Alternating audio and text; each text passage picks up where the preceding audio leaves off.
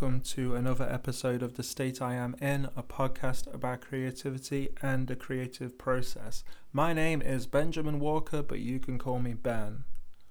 On today's episode, I am having a conversation with my friend Maria Machin, who is the front person of the band Grawlix. Grawlix have released three albums so far Good Grief, I, and Appendix, and there is a fourth called Peeps on the Way. As well as fronting Grawlix, Maria also regularly performs solo under their own name and have released an album called Lepidoptera, which is fun to say. I am going to put links to all of Maria's projects in the episode description. We recorded this conversation a couple of weeks ago in the Quad Derby in an echoey glass room overlooking a noisy market square so this podcast has a little extra ambience than usual. So I apologize for the sound quality of some of this, but I think the conversation we had was really cool and interesting. And I hope you enjoy this episode with Maria Machin.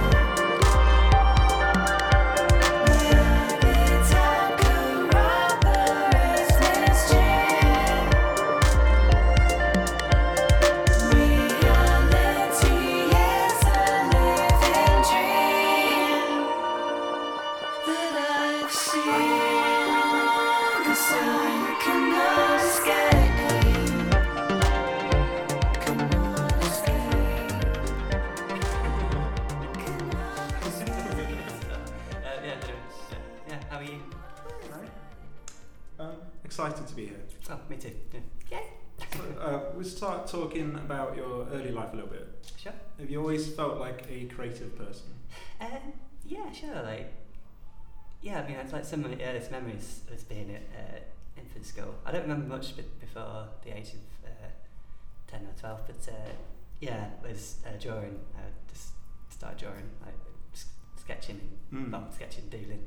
Um, yeah, like that's one of the earliest things I learned how to to do really. Yeah, I used to do a lot of that. If I was going like car trips and going on holiday and stuff, I'd always be scribbling away. But uh, I have two older brothers, and um, they were always like really creative, and they was kind of off doing their own things, yeah. uh, kind of leaving me to my own devices. So I always, always used to kind of um, copy them a little bit, and like you know. It, it I've never, I've never met your brothers, but I remember um, a few years ago. So I, I think somebody, somebody told me that one of your brothers is kind of a a, a brilliant dude, like a really yeah, he's, he's a chap, yeah, yeah, yeah, yeah, yeah, he's a, he's a top fella, yeah, but very good uh, musician as well. So. so it's a Machin family, some sort of glass family situation. uh, I'm not, I'm not familiar with that term actually, but uh, uh, uh, Salinger is like uh, you know the film Royal Tenenbaums where all the, the children oh, were gifted. Yeah, yeah. Oh, Salinger see, wrote about the glass family who were gifted. Oh right, yeah. Um, well, well, I don't know about that, but but uh, yeah, I just because they were in bands, and so I used to kind of like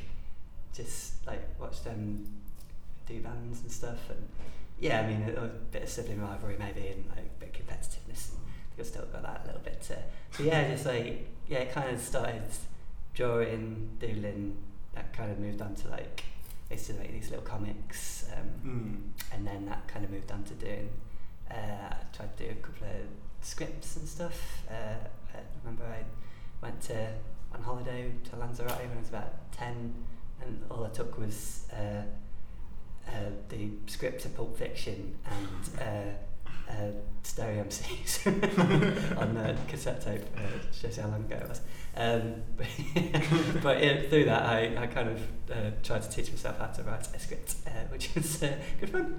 Um, but yeah, because I, I kind of had it in my head that I was going to be a filmmaker for up to about the age of like about 14, I suppose. Um, yeah, but uh, and then uh, music. Well, music me, and then that all that. that So was the end of that. you have always been very. You, um, I mean, because I've known you for about fifteen years now, Mm, yeah, it's and been a while. you're the one person I know who seems to purely emit creativity. Well, thank you. So it's just in- interesting to see how uh, Mm. how you came to be. Yeah, I, I can't. It's just something I can't help really. I, I just I'm always doing. And, well, yeah, because it's like I was. I guess I spent a lot of time on my own when I was a kid, and uh, yeah, like you get bored, and so you kind of come up with ways to not be bored. I was going to say that those um, activities you mentioned of uh, drawing and writing are very insular. Yeah, that's it. Yeah. I, I guess I just like spent a lot of time in it, like typical teenager kid. I just spent a lot of time in my bedroom really. So you didn't gravitate towards performance necessarily. Uh, no, not initially. No, like, I mean, I've always been a bit of an attention seeker, but uh, Mm. that manifests itself in various different ways, um, especially when I was a kid. Uh, but yeah, like I, well, um, yeah, I'm kind of not really grown up a lot really, and still, Would so uh, I, I still like make a lot of stuff in on my own, just because I'm uh, got a very short attention span. I need to. Would you ever exhibit any of the visual um, drawings and stuff? I remember Oh. about 10 years ago you were um, doing a bit of that. Yeah, I was like, I did uh, these weird little cartoon things called uh, Three Mm. Creatures. Um, yeah, um, but no, no, it's, it's something I've fallen out of doing really. Uh, uh, drawing it's just because I'm uh, just very busy with other things these days. But uh, yeah, no, it's uh, yeah, it's good. I mean, you know, it's just even then it's like, yeah, I mean, it's a cliche, I suppose. Um, um, so I keep looking out the window. Yeah. Main- We're in, a, we're in a glass room Ma- yeah, today, so it's, I'm not maintaining eye contact, I, do apologise. Uh, but yeah, I just always, um, like early on, I, I found it was, uh, I wouldn't have thought, thought of it at the time as this, but like as a ther- art as a therapeutic tool, Mm. um, which, uh, as far as I'm aware, it's only in our lifetime that like, that's become like a, a thing, like in terms of like actual therapy, like for people. I mean, I don't know, maybe in like institutions and stuff, but it's like you know national things like yeah, the rise of therapy. um, occupational therapy. And yeah, yeah, music therapy and art therapy and all that. Which um, maybe I'm sure that did exist when I was a kid, but like yeah, I wasn't aware of it. So yeah, I just kind of you know finding things to that you can vent and things like that. I've always um, I've always thought that everybody needs a creative out- creative outlet, no matter what it is. I mean, everybody needs something to express themselves, even if it's um, never seen by people. Yeah, exactly. Yeah. Oh, um. Yeah, yeah. Oh, well, I was going to say maybe some people need a destructive outlet. uh, well, you know, The good only reason- can be destructive. I mean, the only reason I mentioned that is because I uh, was looking, I was around a friend of mine's uh, yesterday, we were looking at um, what they called, uh, not pain rooms, what they called? Uh, like they're just a room basically where you go and smash things up. Oh, right. Which, uh, yeah, there's a, yeah, I think it's a pat and anger room or something like that. Oh, cool. Yeah, you get, you get in like you put on some goggles and dungarees and stuff, and you just have a sledgehammer and Yeah, so Yeah, does it and- feel like pottery and yeah. I mean, it's kind of like an escape room, I think, but it's just like uh, yeah, a place to vent your anger. but no, I, I quite agree. yeah, you know, great creativity. uh, we started. You started with uh, say this old country with your weather here, but it's the same with the um, repression. Mm, absolutely, can yeah, Be yeah, very unhealthy. absolutely, yeah. And I do. Uh, as I find myself getting less inhibited as I get older. Um, yeah, And so I do worry I'm going to lose some of that creative energy, but, uh, but that's uh, by the by. I'm not going to go back to being uh, repressed. yeah, definitely. We'll get onto that in a bit. Your wonderful butterfly uh, transformation uh, in terms of confidence. Um, but for now, um, so what were your kind of artistic influences and um, cultural influences in those days? Oh, well, when I was a kid. Yeah. Um, uh, yeah. Well, I mean, it's I don't know really. It's just all, everything. 'Cause, you know, everything. um, I mean, like, Yearly, your first band, well, the first band I came to know you through, My Psychoanalyst, mm, yeah. did have a Robert Smith thing going on and a bit. Yeah, yeah. Well, um, yeah. Well, musically, uh, Yeah, I guess. Smiths were a lazy comparison, but Yeah. no, no, no. I mean, uh, uh, well, yeah. Sorry. uh, wrong band. Um, yeah. Well, I mean, that kind of came later, really. I mean, like uh, early musical influences. I, I guess I just got drawn toward like. Um, I mostly listened to music my brothers listened to, Mm. uh, which is kind of like guitar music and Rage Against the Machine and a little bit dance music, um, Fatboy Slim and stuff. Uh, and uh, yeah, uh, Prodigy, and then uh, yeah, and then like as I got, and then I, was in a metal band with uh, some friends of mine who are now in a band called Scribble Victory, uh, Tom and Jamie, who you were also in a band with. Small world. Um, yeah, we were quite outmoded, so that was my brief flirtation with like metal music and rock music, uh, Yeah. which I'm not really that keen on these days. But uh, yeah, but, and then that kind of led on to like alternative guitar music, like uh, yeah, like The Cure and yeah. Joy Division and, and uh, yeah, a little bit of Smiths. And stuff. Um, and you, did you consume a lot of art as well? Um, I mean, you mentioned Tarantino and Pulp Fiction. Yeah, a lot of that. I mean, yeah, I, I kind of like. So as I say, I, I had it in my head that I was going to be a filmmaker. It was always a filmmaker as well, so it was quite broad. Yeah. but uh, yeah, just like so, I just used to like. I remember in my formative years, I know this is like an actual thing, but there were a lot of like top ten lists and top hundred greatest whatevers. I assume because it was like the turn of the century. Yeah. So right. uh, people like kind of, you know, looking back at the, the previous century. Um, so yeah, there's a lot of like I remember there was one there was a lot of like hundred best films and stuff like that. So I kind of made a, an effort to watch most of those. did you Um, manage? Uh, yeah, ma- I mean at this point I think I'm pretty much uh, I can't remember which one it was now, but there, there were a couple. but yeah, so yeah, I just kind of familiarised I myself. I try that every every five or six years. I'll like re-download IMDb's top 250 or something. Yeah, yeah, and just yeah, just to kind of like familiarise yourself with what with what is like Yeah. with what are like the big the big hitters as it were. So like yeah. you know, a lot of white guys. but, uh, like, uh, um, so yeah, like people like Scorsese and uh, uh, Francis Ford Coppola and uh, Coen Brothers and uh, Mm. Tarantino and stuff. And yeah, I just like that kind of geeky um, gangster movie kind of stuff, I suppose. But uh, yeah, and, and David Lynch a lot, obviously. Uh, yeah, Yeah. who, who hasn't had a David Lynch? Yeah, exactly. Um, yeah, not many. Uh, not many. I didn't seek out many female male directors in retrospect, unfortunately, when I was a teenager. But uh, yeah, that's uh, uh, that's by the by. Yeah. Um, but yeah, so they were big influences, and like, yeah. Um, there's a big um, uh, queer movement, uh, cinema movement as well. Did you ever watch many the films from those guys? that kind of like came later, really. Yeah, people like Derek Jarman and uh, Yeah. that. Um, Jarman. Yeah, because it's like John Waters, High Low Art. And stuff. Yeah, John Waters. Yeah, I mean, it, it's almost like it's gone kind of the, way, the same way as with my music. Really, it's like there's like there's what I call like gateway musicians um, Yeah. or bands, uh, to use a bit of a drug analogy.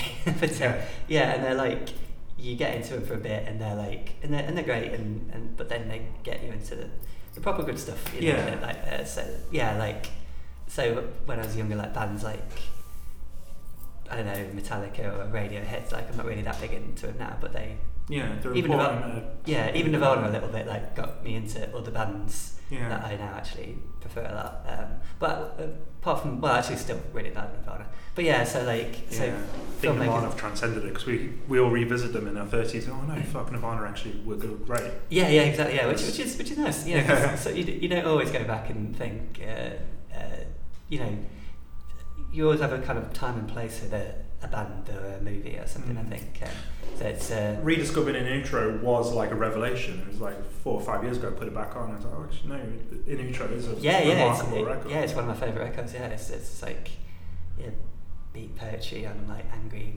yeah. punk stuff. It's great. Yeah, yeah I love it. Yeah, Yeah, it's- it's, still kind of beautiful as well. Yeah, and and also like, yeah, and- I was like, well, it's not kind of entirely relevant, but someone like Kubrick is like that for me as well. Like, 'cause Mm. he's like, you can watch his movies over and over again, like, and throughout your life, and you bring different things to them. Yeah, he's um, know, I don't know quite how he manages that, but popular and artistically relevant. yeah, yeah. But I mean, through him, I got, and it's not always, you know, there's overlaps. Like, so like, being a Kubrick fan has got me into stuff like Wendy Carlos and. Uh, who else and um, well just yeah like uh, experimental classical music and Bartok and A that. friend of mine said that's one of the um, heartbreaks of Morrissey. Because Mm. back in uh, you know his uh, formative years, listening to the Smiths in the Mm. early '90s, um, he'd look at the, the references in the Smiths lyrics and get into all this interesting and usually quite um, alternative, you know, in terms of lots of queer figures, lots of black figures. Yeah, exactly. Yeah, And, yeah, um, really, yeah. You know, this whole world of art opened up to him, and then 20, 30 years later, we're stuck with Morrissey now. yeah. I That's mean, the I, I, tragedy of the thing. Yeah, that's it. Yeah, like, yeah, I was, I was having a conversation. Well, I think a lot of people uh, kind of uh, milieu, if you will. Uh, I don't use the word milieu very often, but I will do for now. Um, yeah, like we'll be talking about Morrissey a bit because you know it's the whole like you have to like the artist to like the art and that kind of thing, and like um, yeah, and obviously. Uh, I mean, I've never really been that big of a Morrissey fan anyway No. in terms of his solo stuff, uh, well, it's all really, but like, yeah, obviously I had a big Smiths period as most as I was quite late onto the Smiths, so Oh, really? don't, Yeah, don't, yeah, don't no, I- lose I- them already. I did the, the, the classic cliche thing of Yeah. pining on my bedroom floor when I was uh, 16 and listened to the Smiths, but uh, yeah, that's rather embarrassing. but, uh, um, but yeah, like, and yeah, so to have all the it become like this borderline this edge lord fucking outright figure at this point. Like it's just like it's just depressing. Like you know, it's, but you know, I don't know. Like I mean, because the, the conversation I had, uh, not sort of relevant, but but I was uh, at a festival recently. A friend of mine was there, and um, uh, you know, this, and the, I'm not sure if it was a Morrissey record. It might have been a Smiths record, but like Mhm. it came on and it was quite a sort of indie centric uh, dance Yeah. night at this festival, and like uh, the Smiths came on and like everybody apparently didn't know what to do, like Yeah. because there were a lot of people there who weren't, uh, you know, uh, white guys. so it was like this really kind of uncomfortable moment, like because like it feels like almost at this point like you're kind of ostracizing people. Well, not Yeah, ostracizing, but you know, you, you, you, it, it doesn't feel like inclusive music anymore. No. uh, you know, because of that shadow. But I think you know we have to kind of put. I'd, I'd like to think I'd try and put the Smiths in some sort of amber with a big caveat, like Yeah, exactly. Yeah, yeah. because you know we've got this weird expectation now that artists have to be good people historically, Sure, exactly. and yeah, like um, I'm not saying you should like evil yeah, yeah, evil yeah. people, and Morrissey's views are clearly evil and abhorrent. yeah. sure. But I mean, um, if you have a moral, personal standard for people, I mean, if you only ever have um, listened to a record by somebody you would go for a pint with, then Mm. yeah, yeah. you, you'll end up with a Coldplay records, and that'll be a yeah. very sad Yeah, existence. oh, what a nightmare of a future. no, yeah, obviously, you know, I mean, you know, And you of know, and he's mentioned Lynch, I adore Lynch. He's not Yeah. a very nice person. He's no, no, so, so I get it, yeah, yeah, yeah, and like, I, I, I think it kind of comes down to like just your, your, your personal uh, proclivities. Thresholds, I think. Yeah. and like, and being aware like your, your privilege in that, and like how. Definitely. Yeah. You know, I mean, because you know, you, we're- all free to still like the Smiths, but like, Yeah. it's just being like how you deal with that in public spaces, kind of thing. Like, Yeah, definitely. Because it's like, yeah, if it's like, But indie discos will have like half an hour to fill if they're not allowed to yeah, yeah, and yeah. If you, I mean, you know, I've been re- uh, hearing a lot about like you know cancel culture and that kind of Yeah. thing like, lately, which is it's not quite got me around and, or what I feel about it, how I feel about it really. It's a very complex issue. It is, yeah, yeah, and like, um, but yeah, it's like, I mean, you know, I think um, propinquity to time as well uh, is quite Mm. important because I mean, Caravaggio was a murderer, and like, still, he's still up in art Yeah. galleries all, all over the world, and uh, you know, well, I mean, by modern historical standards, lots, uh, modern standards, lots of historical figures Yeah, Um, certainly. were. You know, bad people essentially. But you know, that, then you get into what is a good and a bad person. Yeah, it's, it's, it's, it's extremely complicated. but you know, I still like a good Caravaggio painting. yeah, yeah. and you know, the, the, the thing with it, the, the, the culture of minute is like um, it doesn't really allow growth. The weird thing about Morrissey is he's gone he's gone backwards. Mm, He yeah, didn't, he didn't yeah. start kind of immature and problematic. He he turned into it. Yeah, and he, and he, wouldn't, he wouldn't be the first person either to, the older they get, the more they Yeah. get either set in their ways or almost become more reactionary. the older they get. Even you know, with the first person, but like it's yeah, it's just a shame when that happens when you become more close-minded the older you get. Billy Corgan's my Morrissey because I wasn't cool enough to like the Smiths as a teenager. I Loved Oh, right. Smashing Pumpkins, and he turned into a. Oh, I don't really Right. know much about uh, Yeah, Billy Corgan, right? Yeah, yeah, yeah. Shit back. That's should, yeah. should we talk about your art? Yeah, sure, yeah. Uh, lovely tangent um, do you do you like write every day? Do you have a set thing you try to achieve every day in, in creating? I, yeah, I guess, uh, I don't know. I, I have a terrible uh, the memory of a goldfish, which is not, um, uh, not as short as I, as I thought it was. It's uh, Because you release a couple of records a year or a couple of creative projects a year at the minute. I mean, Yeah, you've just done um, a last- Maria one last year. You got your fourth Grawlix ready to come out. Yeah. It's um, quite a high level of oh, productivity. Thank you. Yeah, I mean, I it, it's quite random really, but like yeah, most days I'm, I I make something like you know like um, Mm. do a little bit of, but it's just you know, it's just a, a blur of different things that I've got in, that I turn my attention to, and like, you know, I'm I'm lucky enough that I'm in a position where I can. Well, there, there are people who can help me like facilitate finishing things Yeah, because that was a, a big hurdle that I got had to get over that's interesting. in my like, like, like when I turned about thirty. I, I, I thought like there, there was just so many like loose threads and like yeah, um, and yeah, just unfinished projects and stuff. And like I made a concerted effort to like be no like if I'm gonna there has to be like at least one project ongoing at any one time that I am working toward finishing. Do you know what I mean? yeah. Um, so yeah, but like since having that rule, I, ironically, like I just keep finishing lots of things. So um, when you write something, you know what it's for? And you know if it's going to be a Grawlix thing? Or? uh, well, when I'm writing it, not usually not. Um, sometimes like I'll we'll put a record together and like Mm. there'll be like a, a slot, um, or I'll think that this could do with a sort of intro sort of song or a outro sort of song, and I'll write to purpose. But yeah, usually it's just write to write, and then depending on- together when it's Yeah, and then depending on the on my uh, um, perceived uh, quality or uh, have, style, you, you put it in different sort of brackets. Because I've got a vague sort of with the different projects I've got going on. I've got a Yeah. bracket of what. Do you have any backlog? Do you, do you have like a Prince-like vault of unreleased Uh, and uh, songs and unused yeah, kind of. Yeah, I mean, uh, it's not very good, but it's, uh, yeah, I mean, I, Well- last, last count, I, I, I'd written over like, I think since I started writing, I've written like over 600 songs, I think. It's interesting because when I was talking to Mathias um, from Burning Hell, he says he has to write essentially 50 songs to get one that the public then hear. Yeah, so you find now you have lots of non-starters of songs that don't leave the. Yeah, I definitely, yeah, I definitely hear that. Like, yeah, I mean, that, I don't do that purposefully, but I, I kind of do end up doing that really because you just end up with like these, yeah, just you'll have like twenty. It won't be quite fifty for me, I don't think, but yeah, Yeah. you'll have like twenty tracks and like you'll just borrow little bits from that to, in order to like, which is another really good thing about doing, um, committing to do like a record because again before I, I would just like write and you again you'd have all these random songs Yeah. um, and each one of them would ha- kind of have a bit that you like oh I quite like that bit um, but it didn't really go anywhere um, so when you have like a record like 10 tracks or whatever you can remember like oh yeah I remember that little it could just be a sound sometimes Yeah. and you'll think oh right I can nip that because I'm not really going to use that song I can put that into this song and Mm. just so hopefully the records that you put out accumulate all these ideas and you know, these uh, That's interesting. because it seems, uh, it seems different to the way my psyche seemed to work.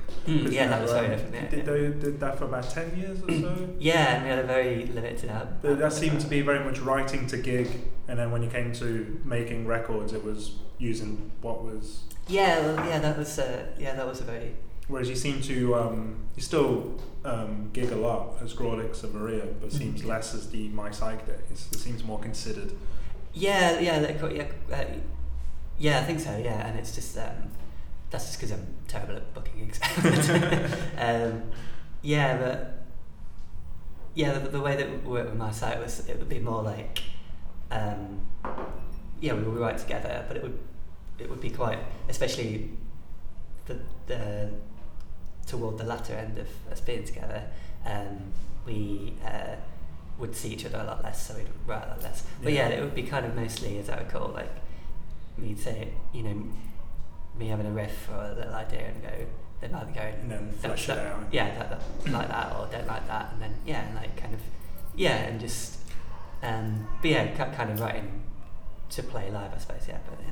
And uh, how collaborative is the Grawlix process? Do you bring in stuff? Do you, do you essentially write a lot of it, or do you open the collaboration from the other guys? Yeah, well, it, it started out just just me essentially, um, but yeah, it's become more collaborative as, as we go along now. Yeah. Um, I mean, I still write all the songs and the lyrics, but yeah, like um, it's just one of the great things about the way it is at the, at the moment. It's like you know we'll bring in people just bring in little ideas, and, to me, that those are the best things about records. It's like um, Mm. just those little little bits that like you know uh, that's just like the icing on the cake stuff, but Yeah. just that really like you know little flourishes that really make it, and, and I think that's really because like you know Robbie is obviously a wizard when it comes to electronics and um, synths and uh, Yeah. modular synths and stuff. So yeah, with this new record that's coming out, Peeps, uh, we've done a lot of stuff on that,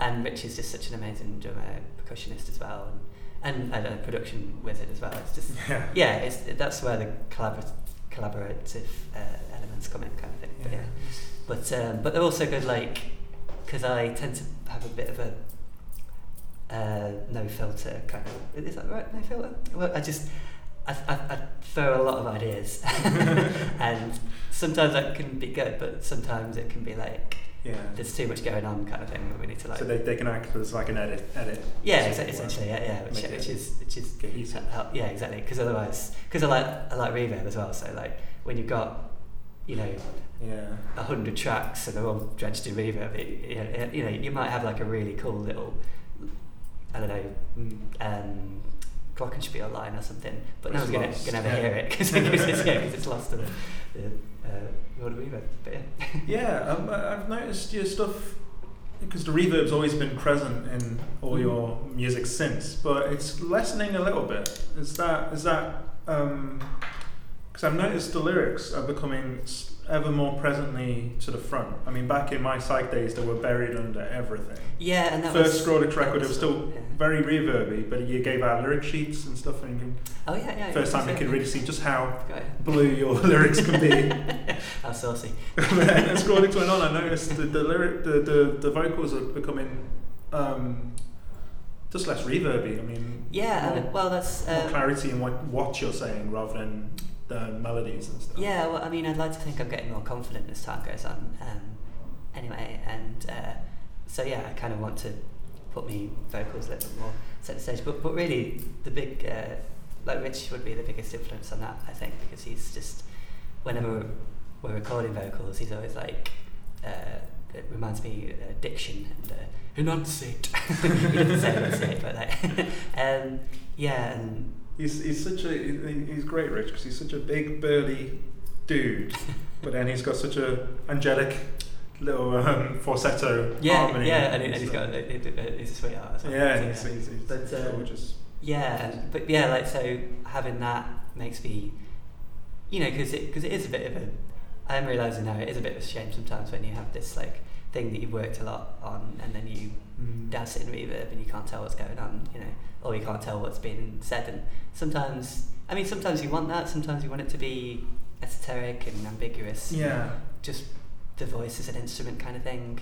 But How do you uh, dance the line between that, between the abstract and the concrete of what you're doing? 'Cause, Um, um, it kind of depends on what I'm saying, really. the three like- records are a trilogy, right? The, Yeah, that's right. Yeah, yeah. yeah. Um, yeah, I. It, yeah, it kind of just depends how direct I want to be into. Because I think you don't have to be one or the other. Like, um, Mm. Like I, you know, I love punk music, and that's a great example. But like, great punk music is a good example of like really good lyrics because they're always very to the point and Yeah. um, Blunt. Un, unclut- yeah, blunt, yeah, uncluttered and usually, um, usually not metaphorical. Uh, Yeah. the dead, uh, what's the opposite of a metaphor? Whatever that is. Um, yeah. Whereas, uh, you know, shoegaze lyrics, for example, they're very cloudy and Yeah. um, yeah, esoteric and stuff. and you know, there's no reason you can't do both. I mean, because I think you have to try to say things in when you do lyrics, you know, Yeah. that have you know substance and meaning, hopefully. Um, but like in doing so, uh, you know, you, you, sometimes you want to do that, and sometimes you just want to like kind of be more, yeah, yeah, um, analogous and that kind of thing. So Yeah. yeah, yeah, it, it depends usually on what I'm saying. If I feel that it warrants, you know, attention, I suppose, Yeah. or being I think the the Maria record is like the lyrics are very much clear and upfront, but then that seems a bit more of a pop record anyway. Seems uh, Yeah, I guess so. Yeah, I mean, it, it, it's it's a funny one because I can't know how legible my even now as I'm talking, I don't know how legible what I'm saying is uh, basically. So uh, yeah, so with lyrics, uh, you know, most of the time people say, yeah, I can't tell what you're saying, but like, Yeah. but then sometimes they pick out little phrases and sentences. But when, when you do like that, when know. you do know you can hear it. I mean, Yeah, exactly. Yeah, not- yeah, um, yeah. But but I kind of like that, you know, because like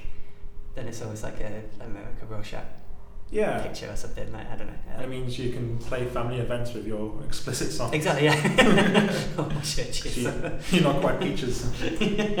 Although I have uh, played, uh, in fact, when I played at your wedding, I, I did uh, self-edit. Actually, took out a few of the, uh, the f bombs and the c bombs Uh, it, it, it was, it was delightful. I remember being very excited when you played Atlas Bear. Oh yeah. yeah. Well, I mean, when you play that in the church, it's uh, so it's, that's a funny. Yeah, funny um, that's a funny feeling. people used to play churches a lot. For anybody who um, doesn't know, back in 2014-15, you played pretty Yeah. much exclusively cathedrals and churches. yeah, that was it. Yeah, yeah. I, Which, um, I assumed there was like some sort of religious religious imagery thing, but then I spoke to you and you just said it's a totally a reverb thing. Mm. Yeah, it's just that uh, you know churches are purpose built to carry a lot of weight and and, and proje- uh, you know project what you what the person's saying. So Was a period where your style was um, vicar-esque, evangelical. evangelical.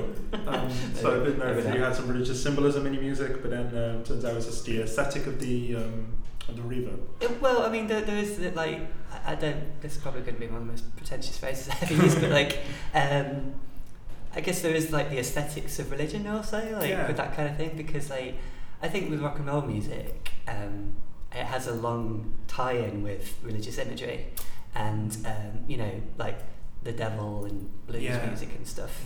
And you know, I don't. I mean, I'm not religious. I, um, I well, sort of an atheist with a small a. Yeah. That's what I like to s- see it. But you know, Um, but like, you, you lean into that transcendental power of music. yeah, and, and almost like it's to me, it's almost like because there is a song that that, that song uh, got called out of fair, and I, the the line in it is. Uh, uh, it's the devil in me, which uh, Yeah, is which is a blues lyric. Yeah, yeah, exactly. And like, but it's almost like taking the devil almost like, like as a to me, it's like as a mythological character because he's an interesting character, Yeah, you know. yeah, yeah. And lots of there are lots of interesting religious. So it's kind of uh, Milton Satan rather than uh, the Bible Satan. Yeah, yeah, a little bit, yeah, yeah, yeah. Or, uh, or what's his face? Uh, Divine Comedy, same. yeah. um, Dante, yeah. But, Dante. but he was very religious. Uh, but, but yeah, like, but it's yeah, it's just something that you can use, you know, like you know, um, to kind of be more emphatic, you know, Mm. and you know, I mean, I'm, I'm not used. Um, I mean, there is a line uh, in uh, one of the songs of this record Apophenia where I, I mention God explicitly, but uh, Mm. yeah, it's just yeah. To me, it's just like It's just But- a, a colour to use. yeah, but it is something I'm fascinated by religion as well. Like you know, uh, typical atheist maybe, but like uh, um, Well, it's because it's interesting academically. yeah, that's and, it, and it's ubiquitous as well. You know, Nick it's like- Cave uses uh, religion in that same way. He uses them, you know, as you know, uh, figures. Yeah, yeah. Well, that's probably where I picked up a lot of it from. Like, um, God is in the house is a great example of that. Like, it's it's yeah, this kind of like hovering entity that I. I mean, I don't know what Nick Cave's um, religious affiliate. I think it depends year on year. I've read different. Yeah, yeah, well, yeah, yeah, exactly. Um, but yeah, but it's using that, that kind of that language and that mythology to kind of communicate ideas and stuff like you know, which uh, yeah. and yeah, which there's a lot of interesting ideas. Well, it, the, the great thing about religious imagery is it can make abstract things. Mm, yeah, yeah, and and and it's yeah. I mean, it's it's powerful stuff as well. It's like, but then I I kind of tried to like, I mean, to me, religion and mythology, there's a big blurry line there. So, Yeah. like, um, you know, there's a lot of Greek mythology. I uh, sort of, well, not a lot, but I, I have tried to shoehorn a bit of like that in there and stuff like, and, and yeah, just like various, you know, religious Mm. ideas and uh, you know, idols and that sort of thing. I don't know. Do you feel like your songs are becoming more personal, Uh, or do you think they've always been kind of somewhat? They've yeah, I think they've always been like. Um, I mean, if anything, I've tried to sort of curtail Yeah. certain aspects of like, because like I say, I've always written as therapy, um, Yeah. which I learned as a kid. But the thing with that is, is that like, um, it's almost like I, I was uh, saying this to a friend of mine recently. It's like you almost have to write them twice because like when I write something, um, it's usually very sort of heart on your sleeve and very sort of uh, well, for lack of a better word, like emo, basically. and uh, not that there's a, nothing wrong with it, but like um, yeah, so like I kind of have to like rewrite it to make it like just less maudlin and what I see Mm. as like um, uh, egocentric and that sort of thing. Like um, yeah, and and make and hopefully make it just a bit more. Uh, relatable, I guess.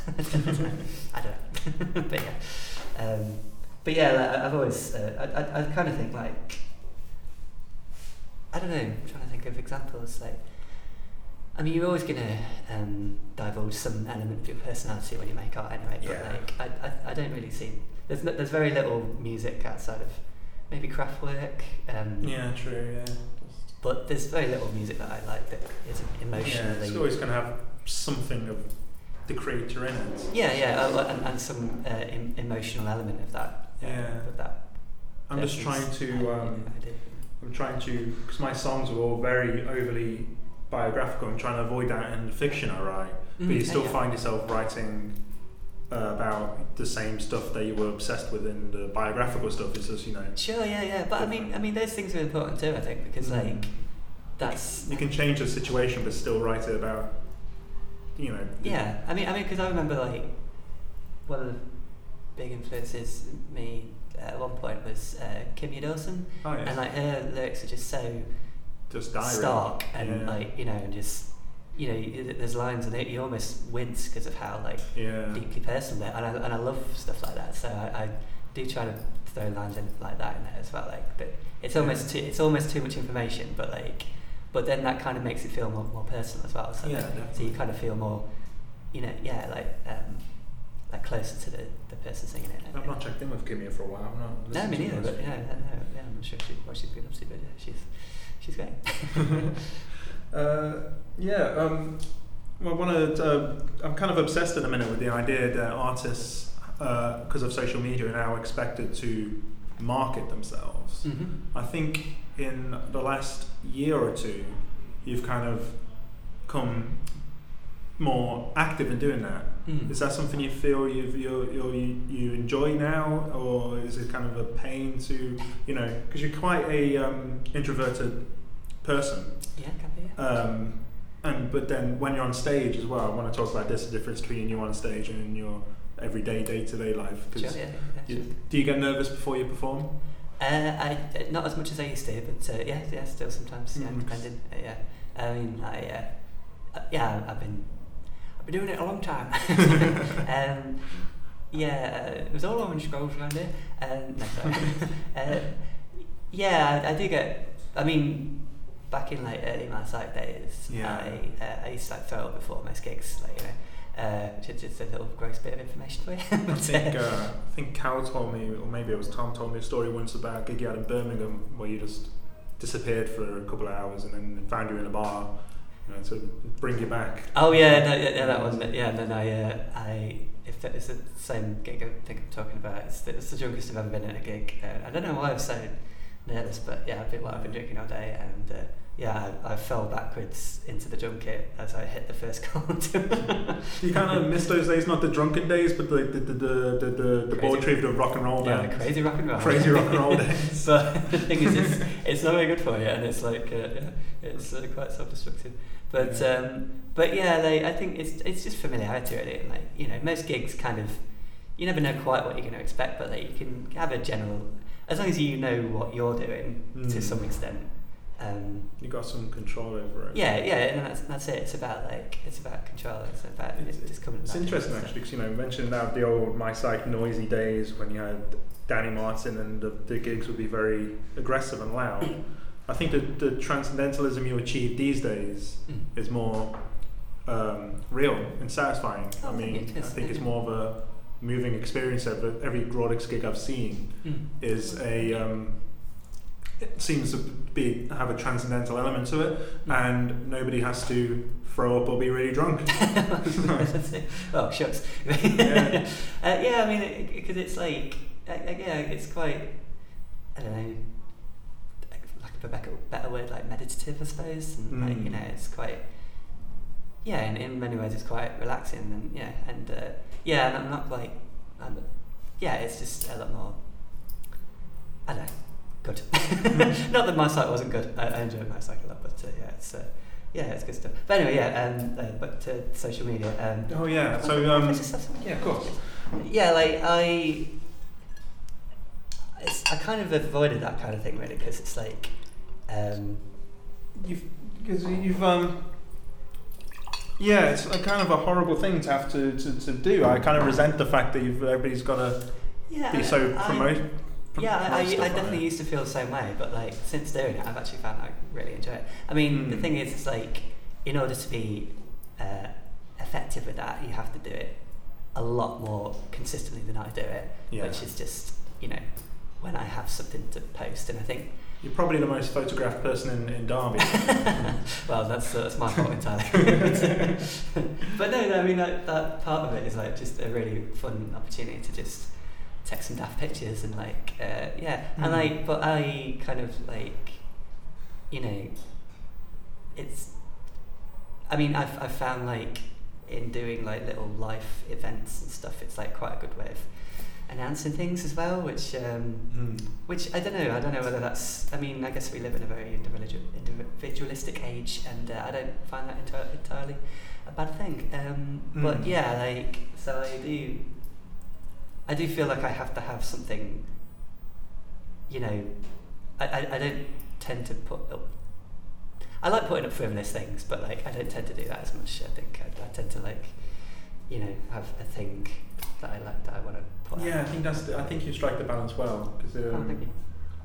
you do like say every time you post something, it's to say something or to have something to.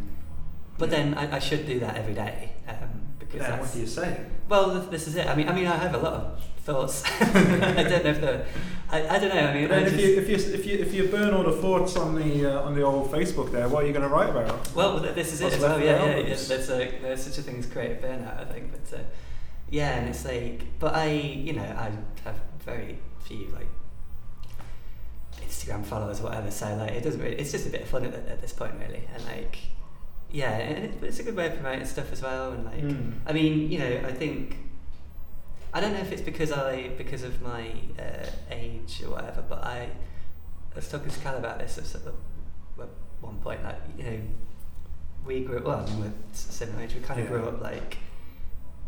I feel like either end just bef- well, well as the internet was happening, but like Yeah. our childhood wasn't like what a lot of kids have to go through now, which is like they have things that they um, are going to be posted up for, to the internet, and it's going to be there forever. Yeah, definitely. And uh, and I don't have that, and I you know um, I think I got on Facebook when like 2007 or something. yeah. So yeah, can still remember mobile phones pre-smartphones and yeah, and, and you know and and so like and I think so I still have that kind of thing where I well I mean it just goes back to what my mum used to tell me all the time which is think before you open, your- open your mouth. Like I that kind of reticence is I think it's relative to like there's repressive elements there um, yeah. or elements of repression but like because I wish I could be as sometimes as like open with my personal thoughts and opinions on things as some people are but that it's just that, that's just not how I am really I just like I, I like to put up things that like you know I Mm. I don't know. It's a, it's a weird one. Like being The- being opinionated in public. Yeah, the way I've, you know- I've often found a lot in the last two years, I've, I've, I've, something will happen, I'll have a thought, think, oh, I'll just make a great Facebook post. It's halfway through writing it, Yeah. and then just delete it, and you feel better for it. Yeah, generally. exactly. Yeah, yeah. And, and like when you, and also, you know, I really should take Twitter off my phone because I, I barely post on it and like It's, it's, it? it's like- so overwhelming. yeah, and it's it's toxic. There's a lot of toxic shit on there, and it's Yeah. like, and there's a lot of people just saying a lot of not very nice things, and or reposting not very nice things. I mean, like you know, I It's just an ocean of negative energy Yeah. and stuff. And like I don't know if there's a word for this, but like I thought I'd found a phrase for it, but like um, it, it actually means something else. Um, uh, found a phrase recently which is um, uh, online uh, online self harm or something like that. which Alright. sounds a bit Yeah, yeah. you know harsh and so, but yeah, that is something else which is uh, it's, it's very grim. So actually, don't look that up. Edit that out. But um, yeah, but there's like a thing that I do, like where I'll, I will go into like if because I, I follow a lot of transgender people on Twitter, Yeah. um, which is actually to be fair that that part of it is actually pretty great because like you feel like there's a lot of emboldening posts and stuff like that, which is really cool Yeah. um, and very inspiring. But like, but occasionally there will be they'll, they'll repost the, whatever it is the that swimmer uh, showing somebody uh, uh, she's said a transphobic thing uh, Oh. last year, and, or J.K. Rowling what Yeah. happened recently, obviously. Um, and yeah, and then you go down this rabbit hole of like, you know, finding out all this toxic shit, and you find out this thing like called Mumsnet and stuff. it's just have a lot of like very transphobic uh, opinions, and so yeah, it's just like. I mean, I see the activist side of Twitter and things like that, and I think that's like really, again, that can be really inspiring. But like, Mm. but it just th- th- there's a phrase I came across which was like just the chorus of hate, and it's like I I don't know if that's a good thing, to, but it, I don't know. I think um, It's complicated. it is. It's really complicated. I think we it, we we have to operate from a position of like of love and respect for one another Mm. in, in every. But then, when you're inundated with the negativity of the internet, Mm. it's then hard to not be affected by that. and Exactly. It And becomes if- a and- battle position. Yeah, and if I felt like I was adding to that as well by saying Yeah. negative things about people or specifically about p- people or I mean I think the most extreme thing I ever said was like hashtag fuck the Tories or something like that which I don't know and I, I even felt a little bit bad about that I mean, I mean fuck the Tories but like you know, I feel like I'm just I'm just adding to the stockpile of shit that's just kind of Yeah. making people more unhappy but I, I don't know know, it's, it's, it's, I I don't think so. I think you're doing uh, a lot of good in the world. don't. Thank you. Yeah. Um, so, what's what's uh, you got this new album coming out, Peeps? Uh, what's that about? Uh, it's about um, it's about friendship and uh, friends and and such. Yeah, I uh, well, and uh, I've kind of vaguely got this idea at the moment. Uh, so the last, so I'm in a Relics, and the last three records we did uh, were on the, uh, broadly speaking, on the subject of grief. Um, so at this point, I've got kind of, I've got this vague idea at this point about like doing like a trilogy of trilogy albums. Um, yeah, so you're George Lucas on us. yeah, exactly. Yeah, going full Star Um, so loosely speaking, this trilogy uh, is going to be kind of like about love and that sort of thing, and uh, you know, which I did. I told that to mentioned that to a friend of mine, and he went, "Ooh, what are you doing that for?" um, but yeah, so like I, because I the last film uh, we made was uh, about death, which is Mm. uh, I don't know uh, if you know, but it's a bit of a grim topic. um, yeah, and so like I thought, okay, well, I want to do something a bit more, a bit more positive and something about love. And Yeah. okay, so what's my up to that point? Uh, my most profound experiences of, of love was uh, was was with my friends. And uh, yeah, and, like, and friendship is a very important thing to me. And I don't think I'd, I'd be here, frankly, if uh, I'd, I'd You, you you objectively have a strong network of friends because you know everybody in town loves you. Oh, shucks. yeah, must have got to know me. Maybe paying beer, staying quiet all this time has paid off. No, exactly. yeah.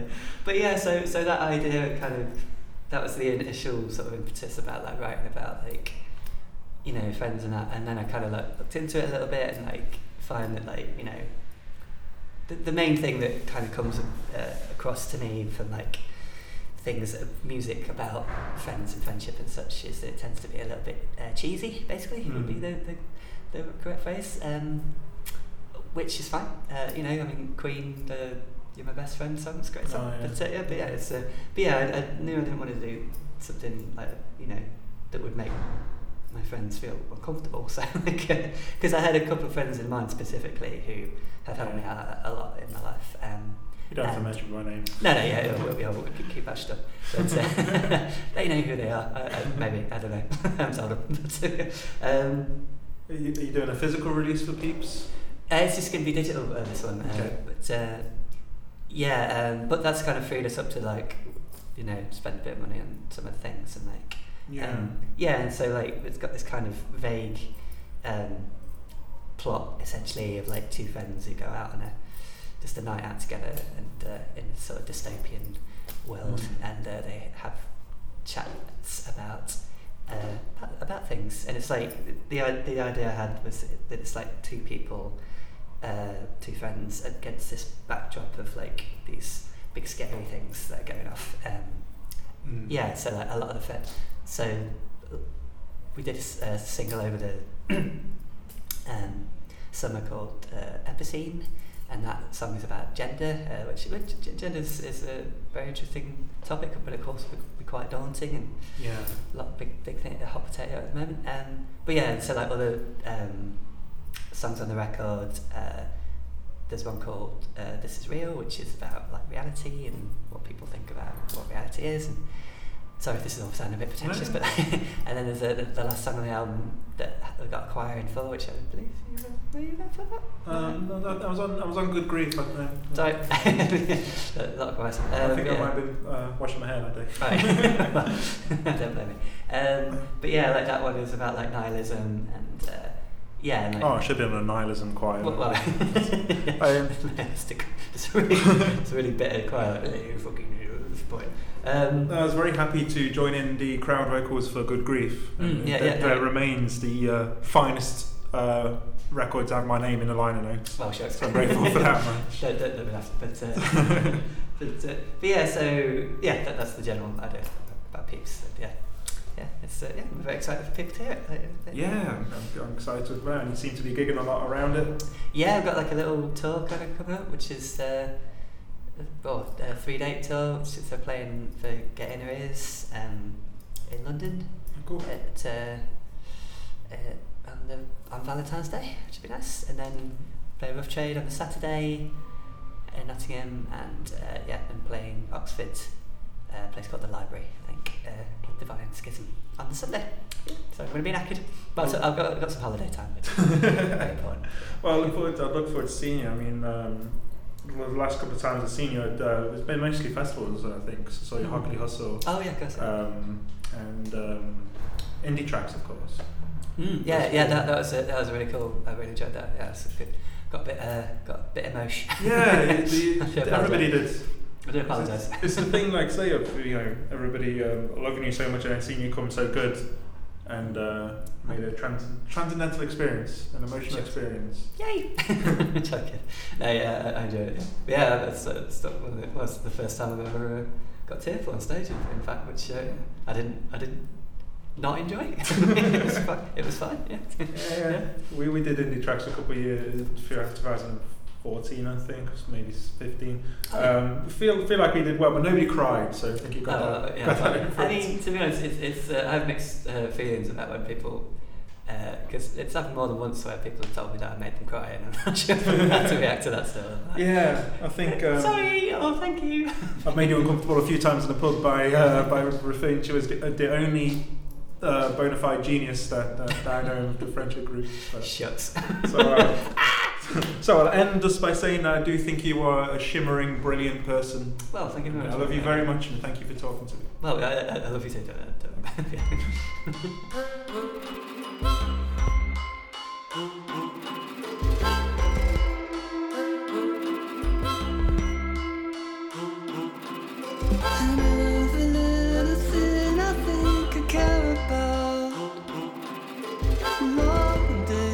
swept into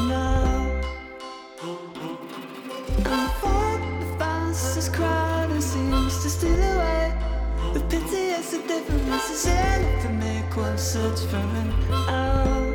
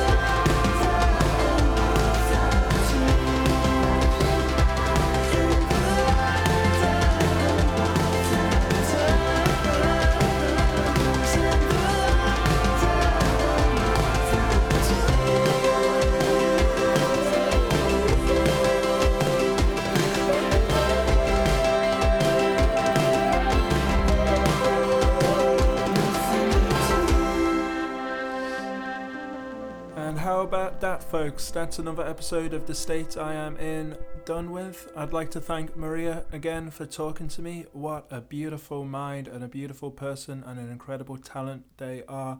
I feel incredibly privileged and grateful to know such a wonderful person. Um, I highly recommend you go check out Maria play either on their own or with the band Grawlix. It's always a wonderful experience and uh, check out their albums on Spotify and Bandcamp. Links in the episode description. And I'll talk to you guys again soon. Thanks for listening.